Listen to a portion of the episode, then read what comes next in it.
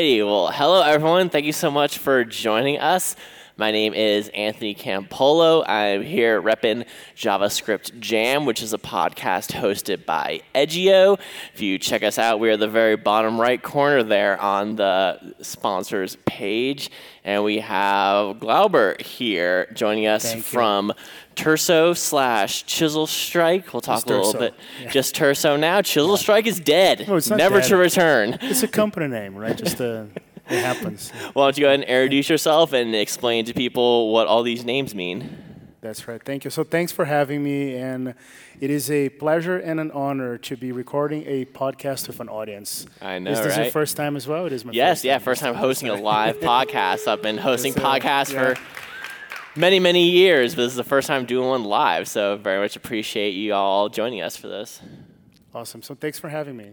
Yeah, so um, tell the audience a little bit about your background. You have an illustrious career in open source. You've worked on the Linux kernel. You've worked on ScyllaDB. You've done a lot of really cool stuff. So why don't you give kind of a couple minute kind of compacted history of where you came from? Awesome.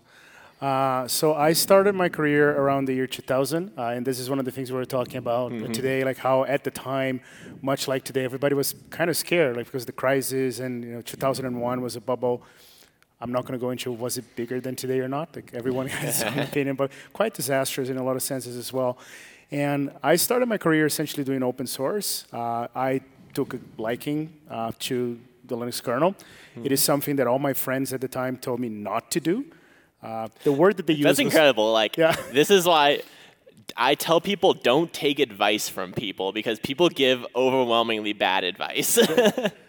Yeah, and, and like uh, the other thing about advice is that if you ask 10 people, you have 12 get 10 different right? answers. Yeah, Just, uh, totally. Yeah. Uh, but the reason people told me back then, like, don't do it, and the words that they would use is like, this is completely stupid. This is like, this, this is the worst decision you Waste can ever make time, in your life. yeah. Like stuff, that kind of flair. Mm-hmm. And the reason for that is that first of all, uh, it's an operating system, right? There's no innovation happening in operating systems. Like even if you like computers, uh, because on, on top of everything, I actually ended up graduating in CS, but I started um, in university. I was doing mechanical engineering, right? So I had to, I, took, I, I was doing this for because I liked it, right? Uh, Open source, uh, Linux. I, I just took a liking, really.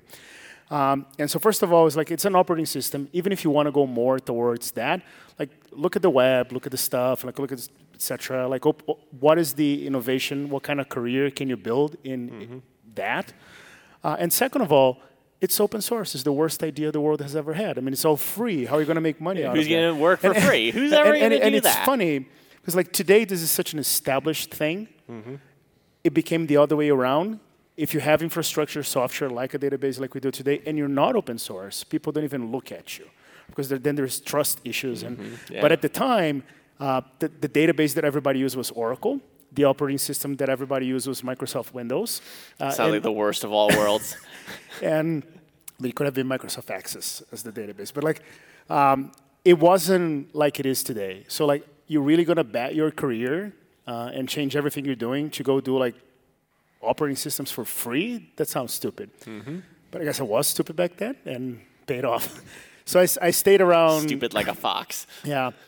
Um, much to uh, my detractors at the time, surprise, uh, there was a company that started doing that was doing better and better and better. Um, and they had this idea that nobody truly understood that it was, we'll give you our software for free, and we're just going to charge you for the support of that software. It was called Red Hat. Um, and they just hired me out of my contributions for the Linux kernel, and there we had the money problem essentially solved it, at least just to some extent, right? And I stayed, uh, I, I did some quite uh, some small things here and there for other companies, but Red Hat was the bulk of my Linux career. Overall, it lasted around 10 years. I was doing that around up until 2012. And then I joined another startup. Another startup. Red Hat was not a startup. When already when I joined, it was already like a, a public company, um, a small public company, but still.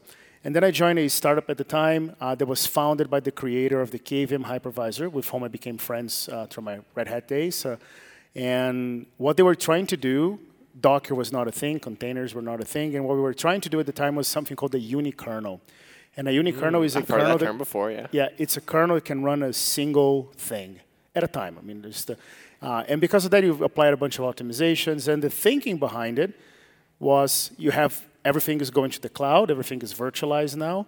So instead of running Linux on top of Linux, uh, let's just run this other thing on top that we just wrote in C++, uh, called OSV, and it's uh, it's going to be 20% faster, 30% faster, whatever, because you don't have this overhead of like a full operating system. Because at the end of the day, we noticed that people were running a single application per VM. Right? Yeah. That's how they did it back then. Docker showed up, other things happened. I don't think people actually took a, a liking to the concept to begin with. That, that didn't quite work. And then we pivoted to a database company called Scylla. So at the, at the time, the company was called Cloudius Systems, right? And it pivoted to. Yeah, because I've heard of, I've heard of Yeah. Scylla in the past. Like Yeah. I was someone who I studied databases a little bit a couple of years ago. and That was one that I it came up frequently. Yes. And I think it was like a multimodal kind of database or Uh, so some people still are not that familiar with Scylla today, you know, Mm-hmm. which is a shame. But like, lots of people are familiar with Apache Cassandra, right? So you're probably familiar with Apache Mm. okay. Cassandra. Yeah. Um, Scylla was now it, it, it grew it, it outgrew this concept to some extent, but what it was it was a re-implementation of Apache Cassandra in C++. Okay. So wide column store. Yeah, Gotcha. essentially the same. But but not only was it C++, we were bringing a lot of techniques from like the kernel and stuff like that, Mm-hmm. like direct I/O. Like we were not using memory map files, and f- that for the time in in where we were putting this thing was um, quite novel. Uh, and because of that, we could actually post performance numbers 10 times higher, consistently 10 to, and sometimes more higher than Apache Cassandra, and that was our play. Like, we're gonna do this. Uh, so I stayed doing this for, I, I, I was always joking that back then, if you invited me to join a database company, my answer would have been hell no. Uh, but then the database company joined me, in a sense, because Yeah. I, you know, we, I joined a kernel operating system company, which is what I was So then, to do. so how does Scylla get to Chisel Strike? Uh, well, if, if at some point it just left, right? And then uh, yeah, I wasn't a founder, but it was employee. So you saw three. that you had database experience enough Yeah. to where you felt th- that you could start your own database company. Broadly speaking, yes, there was a. I had a year at Datadog in the meantime. Okay. Um, that was in 2020. Mm-hmm. So dr- driven by, I'm not going to put all the into the pandemic, but uh, to some extent, like uh, everything was changing very rapidly. I mean, everyone's Uh, life. Was I was like, about. feel like they have a pivot point at the pandemic, one way or the that, other. that is not why I left Scylla, but this is why I didn't start a startup right away. Okay. To some extent, right? So just uh, and my and my plan was like, hey, I'm gonna I'm gonna be here doing like a you know maybe a couple of years, three four so you, years. did you just have the idea yourself you wanted to build a company, or was an opportunity kind of presented to you? It was both. I always wanted to build a company. They're always something that I wanted to do, but in my timeline, it was going to be after three years at Datadog, four years at Datadog, something like that. But then an opportunity arose for us to found Chisel Strike. And just because you mentioned, like the idea of Chisel Strike was a like we had this understanding that like a, with platforms like like Cloudflare becoming dominant, um, database decisions were not made by the same people that was made before. Like when we were selling Scylla. Did you feel like the, the DBA is dying? Well, I mean, all, all those things about this is dying, this is dying. Nothing in our industry truly dies. But do you feel Right, like the, just the DBAs have Yeah. a monopoly on database Yeah, decisions? exactly, right. And, and that's the best way to frame it. Like, it used to be the case, like when we sold Scylla, and I mean, I'm an engineer by trade. Again, as I said, I spent a 20 years essentially doing heavy low-level coding, but I took a liking as well to just go do business. And when at Scylla, when we started gaining customers, I wanted to be close to those customers and helping them in any way I can. So I helped the marketing team. Uh, obviously, needless to say, the CEO loved me because I was always uh, involved with marketing, with sales, with support, and etc. Came coming from this background of like deep engineering, I wrote large parts of the database, so I knew I, I, I was all in a position to help those folks. And every time we sold into a deal, again, the profile of the person involved in that decision was very similar, which it's not, it wasn't already a DBA. Uh, it was more like of a DevOps persona or infrastructure persona, Right. but it wouldn't be you, right? Like as a, as a front end or application developer. And what we started to notice is that with platforms like Cloudflare is becoming dominant, you have now an application developer that say, hey, I don't need to manage my whole backend anymore. I can just start firing those functions, uh, which is great. But then the next step is that this person now is so much closer to the database decision that like they might as well start making the database decisions. And we're seeing this more and more, like those persons, they're application developers making some of the database decisions, not all. On top of that, um, Cloudflare has a very, and obviously there are other players, uh, but we do consider Cloudflare to be the main player here. Sure, Uh, they have this edge story of like you're, you're moving this data everywhere, right? Not, not the data, but the, your compute is going everywhere. Yeah, yeah. The data part is, is Yeah. the hard part. What Yeah. everyone's trying to figure out right now. and and and you know, which is eventually what we're trying to do. But like, uh, uh-huh. so you have this idea like those are this is a different persona, um, and there is a different characteristic in this market, which is like this thing really needs to be at the edge. And again, we have this thesis from day one, which is why I still talk about it. And that didn't change. And this is the part where you're all allowed to laugh at me. And starting with Get you ready. we thought, like, imagine, I always think of that meme of that guy carrying the skateboard. Hey Uh-huh. kids, Hello, like guy, fellow hello, yeah, kids. hello fellow kids. like, because it's a bunch of like low-level kernel nerds. Yeah. Like, Like "Hel- saying- hello, fellow Yeah. database developers. hello, fellow front-end developers. So our, our initial approach of Chisel Strike was a little bit like that. Mm-hmm. Like, hey, fellow, how about uh, I give you a database because you're a front-end developer. You probably don't like SQL because you're telling me you hate databases, right? Because you don't understand. I'm a front end developer. I'm using Prisma. I'm not Yeah. writing any SQL.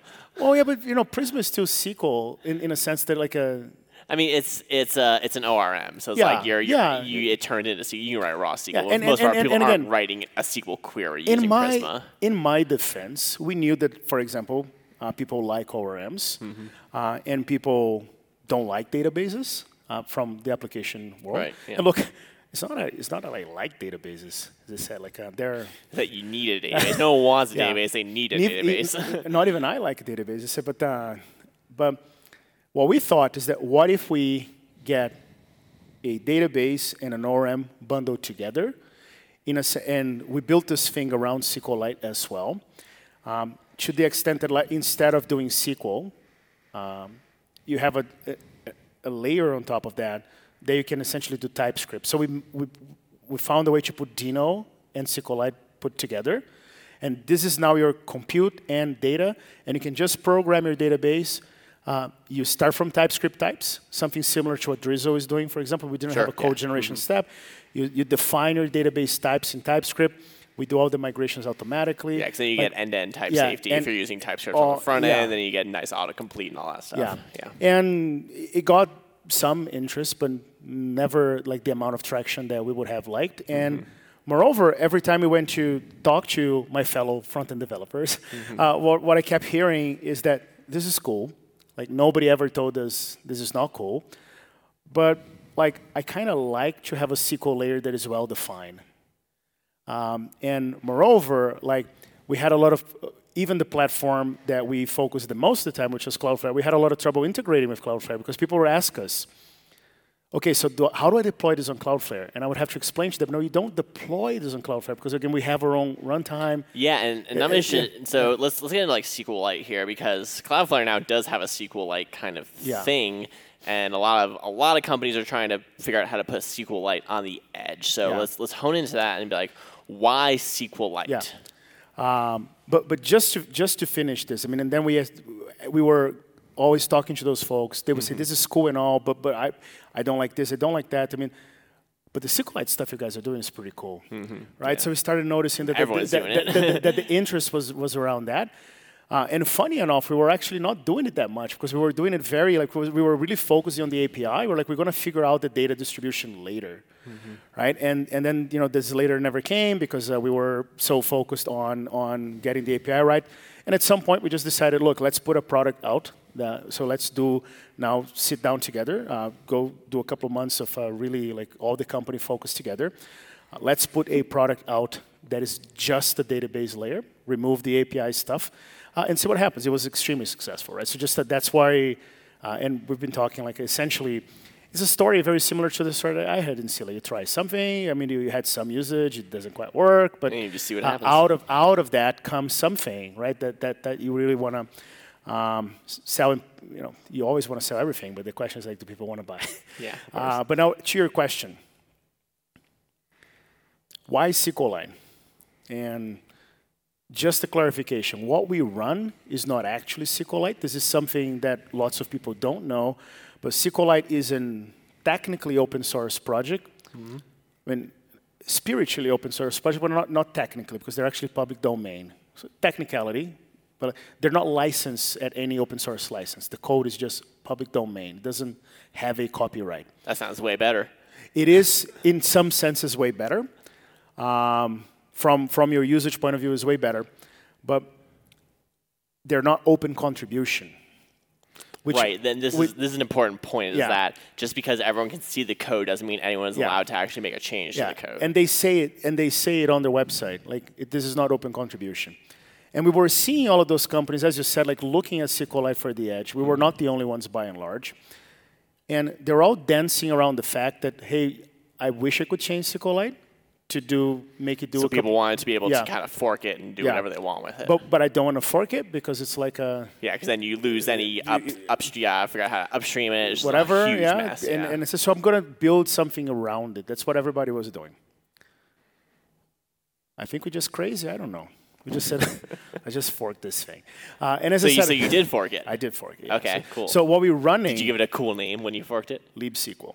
Leap SQL. Yeah. So if you go to All our right. website, we are we, we, are telling people that yeah, this is SQLite. We want to the the delta in code between those two things are very small. Um, mm-hmm. It will grow over time, I believe. We're still back merging from SQLite. We want to keep SQLite is also, again. Uh, comparing to Linux, it's a very small code base. I mean, sure, yeah. without, anything uh, compared to Linux is yeah. going to be simpler. but like SQL is relatively simple. Like so, it felt like, a, and I personally don't like forks. The reason I don't like forks is that uh, in, in, Linux, uh, soft forks were very well received. Like, let me fork this stuff and go explore this so it's Like a, it's like a distro. Yeah. But hard forks were not. And the reason for that is that it fragments the community. Right, and then you end up with different people working on but there is similar no, things. Yeah. You rebuild stuff a million but times. But there is no community with SQLite of developers. When I say hmm. community here, I mean developers, yeah. right? Which is so interesting because it's allegedly yeah. what I've heard the most used database in the world. It is, yes. Yeah, yes. and that's kind of incredible. But, but then again, no this is community. why this is why the public, the the the, the public domain thing gets tricky, because to again. This is according to the website, but one of the reasons they're not open contribution is to be able to make sure that they're public domain. Because if you take a contribution from somebody else, then like, you need a license. It's, it's harder. It, it, uh, that's what open source licenses are designed to do. Like here's this mm. license, right? To just so yeah, they can't use. I have lots of thoughts on yeah. open source licenses. They, they, that's, they can have they can use third party code, etc. And like we just forked it, and then we added a bunch of functionality that we believe is important for for the edge. Uh, mm-hmm. Uh, one of them is a much easier and robust way to tap into the stream of changes of SQLite called the write ahead log. Um, and we built a distributed service around it. And why, why is it that, to finally answer your question, I did warn you that I talk a lot, right? So to, to finally, to finally answer your question of why SQLite, be it our fork or, or SQLite or whatnot, um, people keep asking me what is the difference between the, the cloud and the edge. So, yeah, there's a, a, whole discussion right is now. Is serverless around the edge? honestly about whether you use yeah. edge and, and edge over time, and yeah, it's look, complicated. It's um, fair right? I think as a community, as an industry, we, we're used to people just tossing out buzzwords out there. Yeah. So it is a fair concern, but I do view the edge and the cloud as very different. Uh, sure. yeah. The, and the way I would, before you say that, yeah. I would say the cloud is someone else running your server. The edge is someone else running your server all across the world, close to the users. Um, well, it's. It's I think it's part of that. It's not only that you're running the service, but if you think the analogy that I like to use is that when you move from data, private data centers to the cloud, it was not only like who runs it and who, and who owns it that change. It was the fact that a abstraction layer around provisioning service service changed so radically that enabled different use cases. And, and in that case of the cloud is the fact that I could commission a service and wait a week versus now in the cloud I can commission a service and wait five minutes right, back yeah. then, right? Uh, so this changes the way you build your applications. And what I see with the edge is that I could go on AWS and build a service in five different regions, but I have to be very aware of the fact that I'm doing this. Yeah, you gotta So- click up and right. yeah, You gotta pick yeah. your And- region. Then if you build it in one, you want to tear it down in another. You gotta go back to and your the region. Application has to be headache. and the application has to be very aware of Mm-hmm. the fact that this is happening so this awareness disappears with the edge because what the edge enables you to do is write an application that's truly global and you don't care as the application writer where what is going to happen so it's not just the fact that the servers are now spread around it is the fact that you have this abstraction layer that removes this concern from your mind. And the second thing, which is a result of that to some extent, is that if you really want to put servers in all of those locations, you can put AWS US East 1 in 100 places. It's, it's a data center, right? So you, you mm-hmm. build this abstraction layer and then you put 100 massive data centers on top. How much is this going to cost? It costs a lot. So the reason the reason people don't put 100 big data centers out there is not because it's not technically possible, it's because it's not economically feasible. Mm-hmm. So the edge has fewer resources available to you. And SQLite is the database that really allows you to use those resources in the best way. It is a cheap database to run. It is a, a, a very efficient database to run.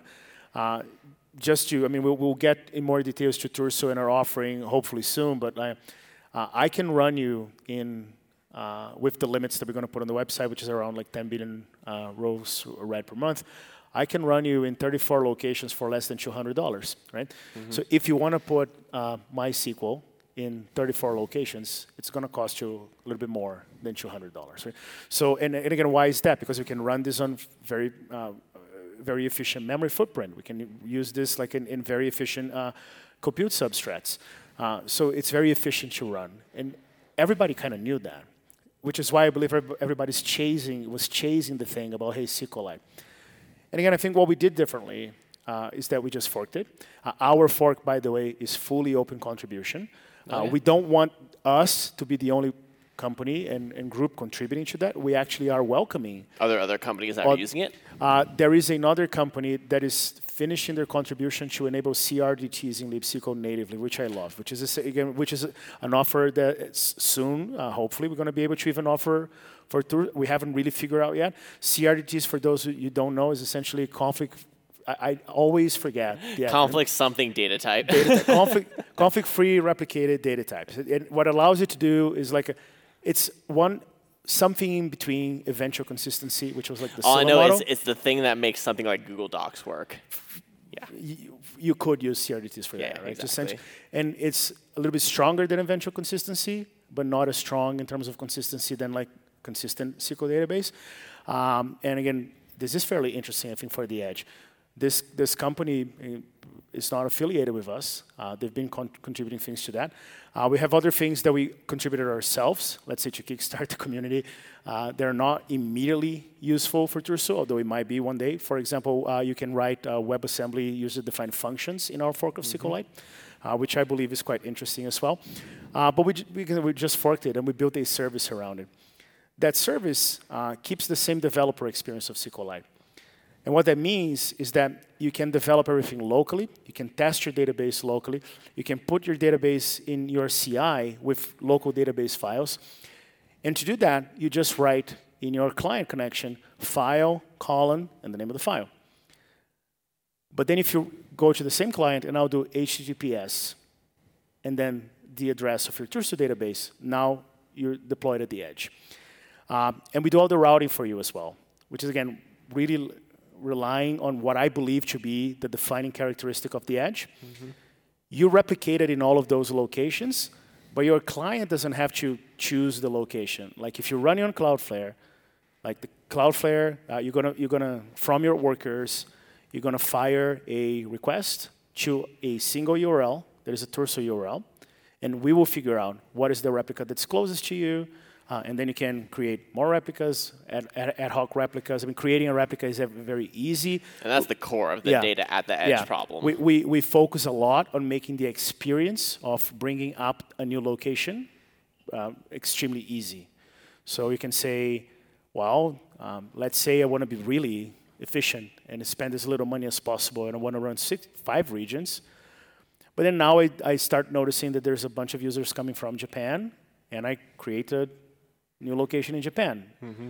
It takes you a couple of seconds, right? Uh, so this is how we're focusing on, on, on building this product because we, we really, I'm going to pause you right here. Um, Yeah. Is Kent or Igor here? yeah. Awesome. Were we- were you gonna were you gonna get you up here? That was uh just want I'm just thinking about time right now, so I just want to make sure I'm we, like, managing we that correctly. so um, who's who, I'll get I'll give this another five or ten minutes, then we can get you up here. Awesome. So you want to talk to the sound guys? Make sure you get a headset and all that. Um, does anyone in the crowd have a question right now?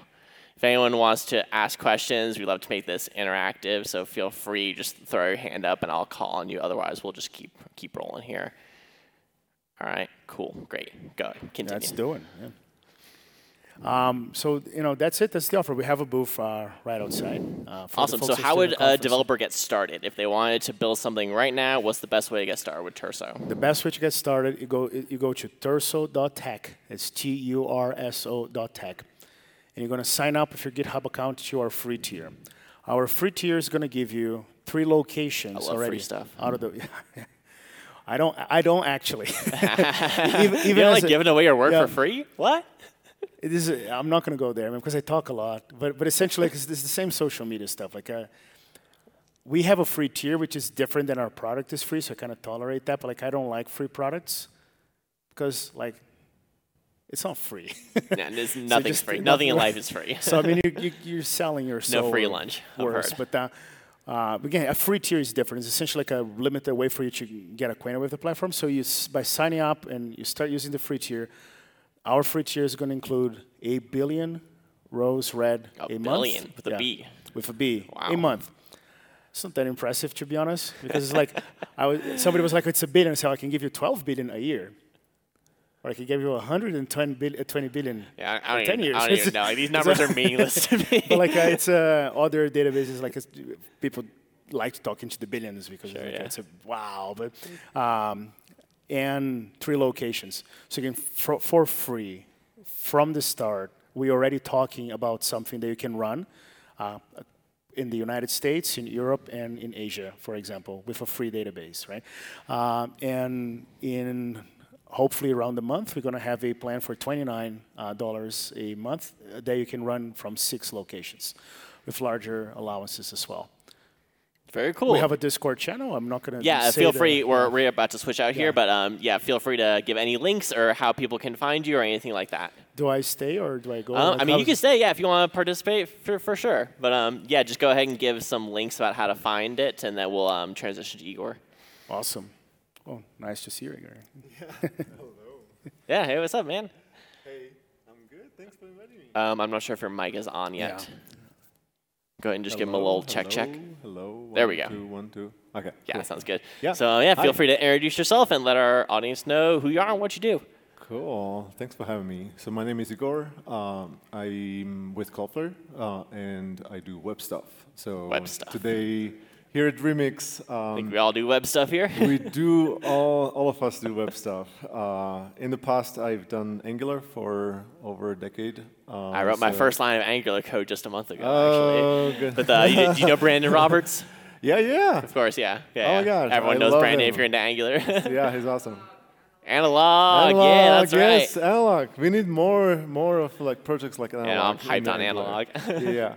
So um, I, I spent more than a decade at Google uh, working on the front end um, infrastructure, Angular, and other things.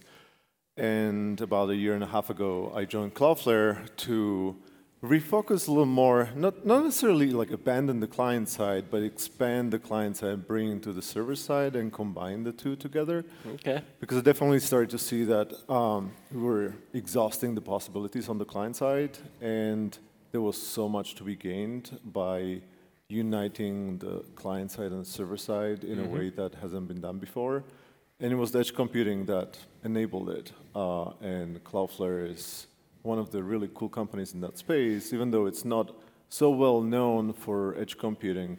I, mean, I would um, disagree. I would say that Cloudflare Workers is the vast majority of people are introduced to the idea of edge functions by Cloudflare Workers. I'm surprised to hear that. And I would, I will agree with him. okay, cool. it's.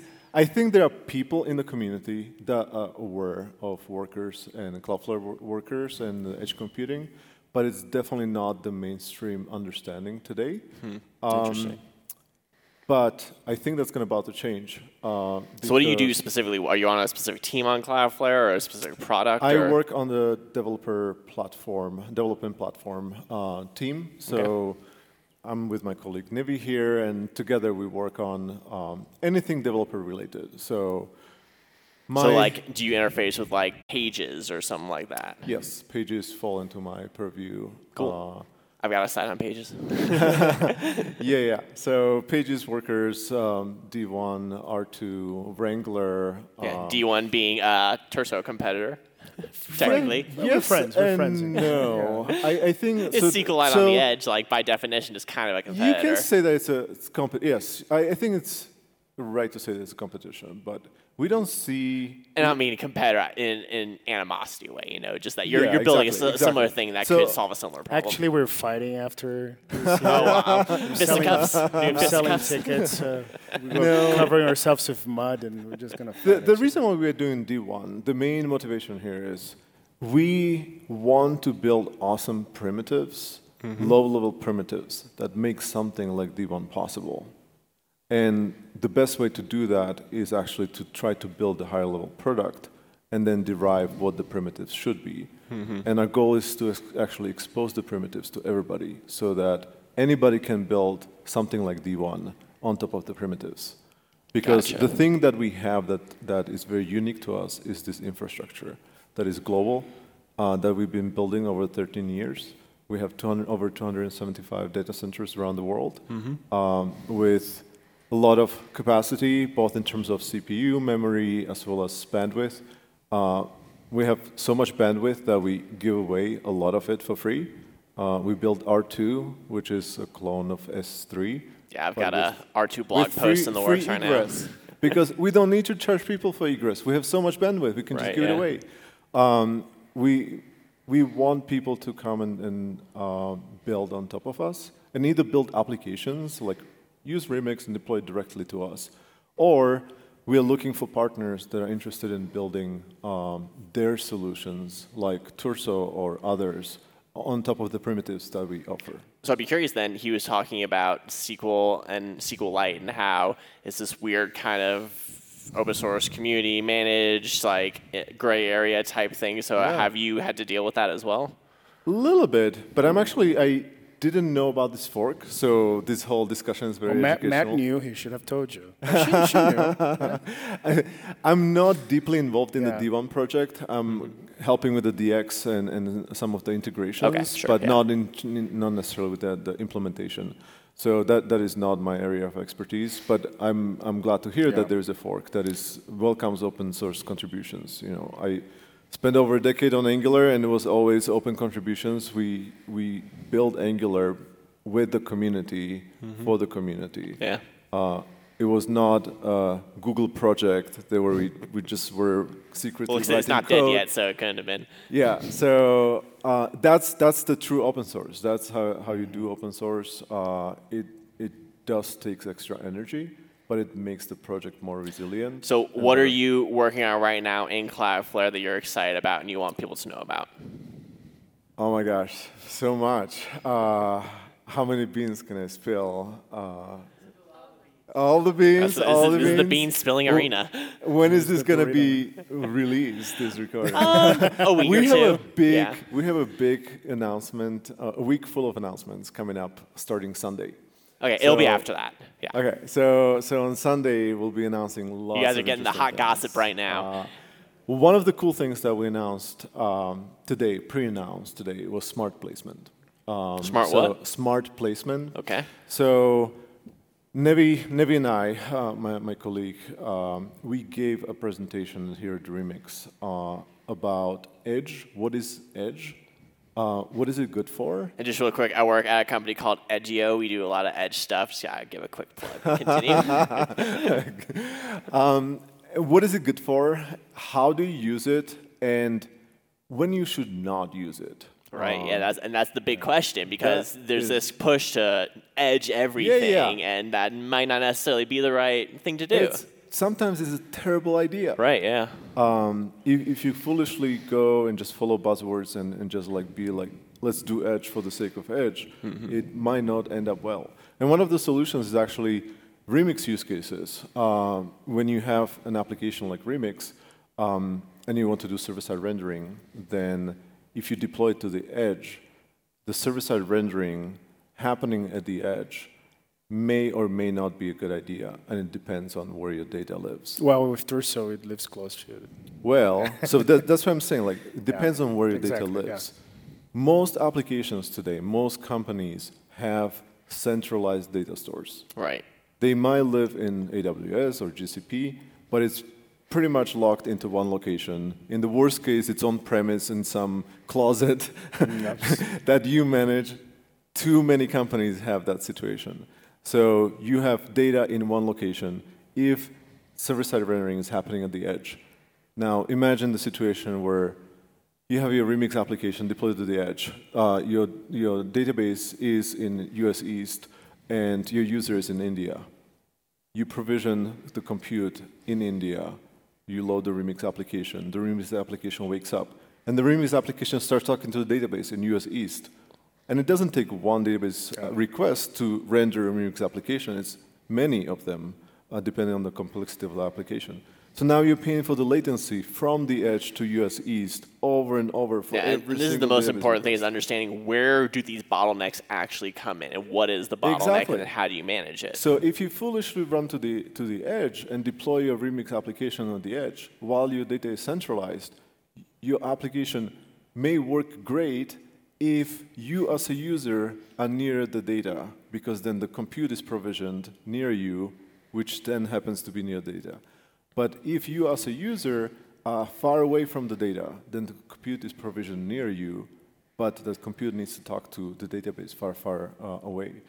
And that results in, in lots of bottlenecks and bad performance. So- even even though my product is designed to address exactly this question, I fully agree. I fully agree with How that. convenient. you, you have two options. Basically, either bring data to the edge, which is what Turso is doing. Yeah. right. Turso is a way to bring data to the edge. Mm-hmm. Um, it's great for some use cases. It's great for mm-hmm. greenfield projects. It's great for if you can quickly migrate to this kind of different, slightly different data mm-hmm. model.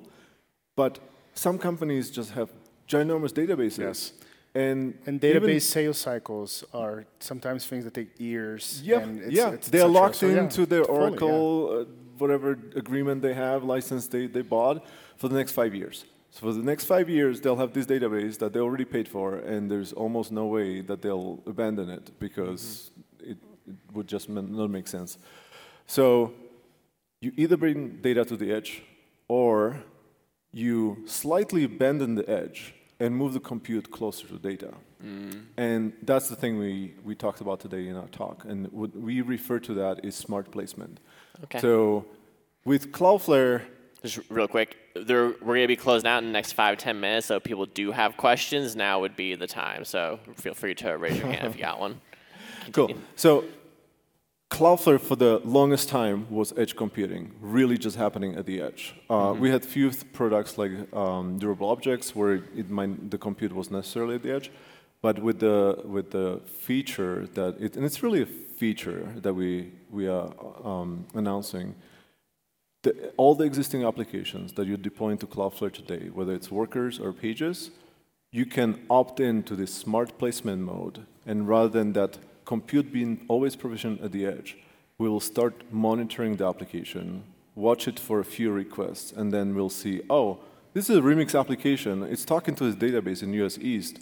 Let's always place it or provide instantiate it in US East near the database, regardless of where the user is entering. So if the user is in India, they will ingress, they will enter, enter the Cloudflare network in India, in the nearest data center that we own there, and they will create this magic tunnel all the way to US East, where uh, we'll spawn the application. The application will talk to the database very quickly, will generate the response, and the response is then relayed back to India. But this only happens for like server-side rendering. If you're doing static asset hosting, that still happens at the edge because edge for static asset hosting is the best place to host it. Mm-hmm. So depending on the use cases, this is why it's called smart because we observe and determine when is it when is it Yeah, you the decide right so the thing. developer doesn't have to. Exactly. So the developer doesn't Okay. need to think about regions. The developer doesn't. I don't have to think you're bending the edge because in the definition that I gave about the edge, that's exactly what it is. The fact that you can now write this global application without you worrying Yeah. about this stuff because the platform does it for you. Yeah, this is where edge is a cool buzzword because nobody can agree on what the heck it is. Yeah, it's a it's a little bit of a cluster trying to figure out what all these all these buzz terms mean. Well, thank you so much. I'm really glad we got to have this conversation with both of you because you're working on such uh, compatible uh, tech. So before we close it out, um, let everyone know where can they find you on the socials. We'll start with uh, Glauber. Uh, I am at Twitter at GLCST. That's my handle. And uh, also follow Turso Database. All right, and Igor. Cool. You can just go to igor.dev, I G O R. You got igor.dev. Yeah. That's a Simple. You'll sweet domain. So yeah, easy. Cool, and thank you so much, everyone who was here to watch this. This was super fun, and um, thank you to Remix Conf for hosting us. And I think this is going to close out for us. So, thank you Thank very you, much. Anthony. Thank thanks a you. lot. Thank you. Thanks a lot, man.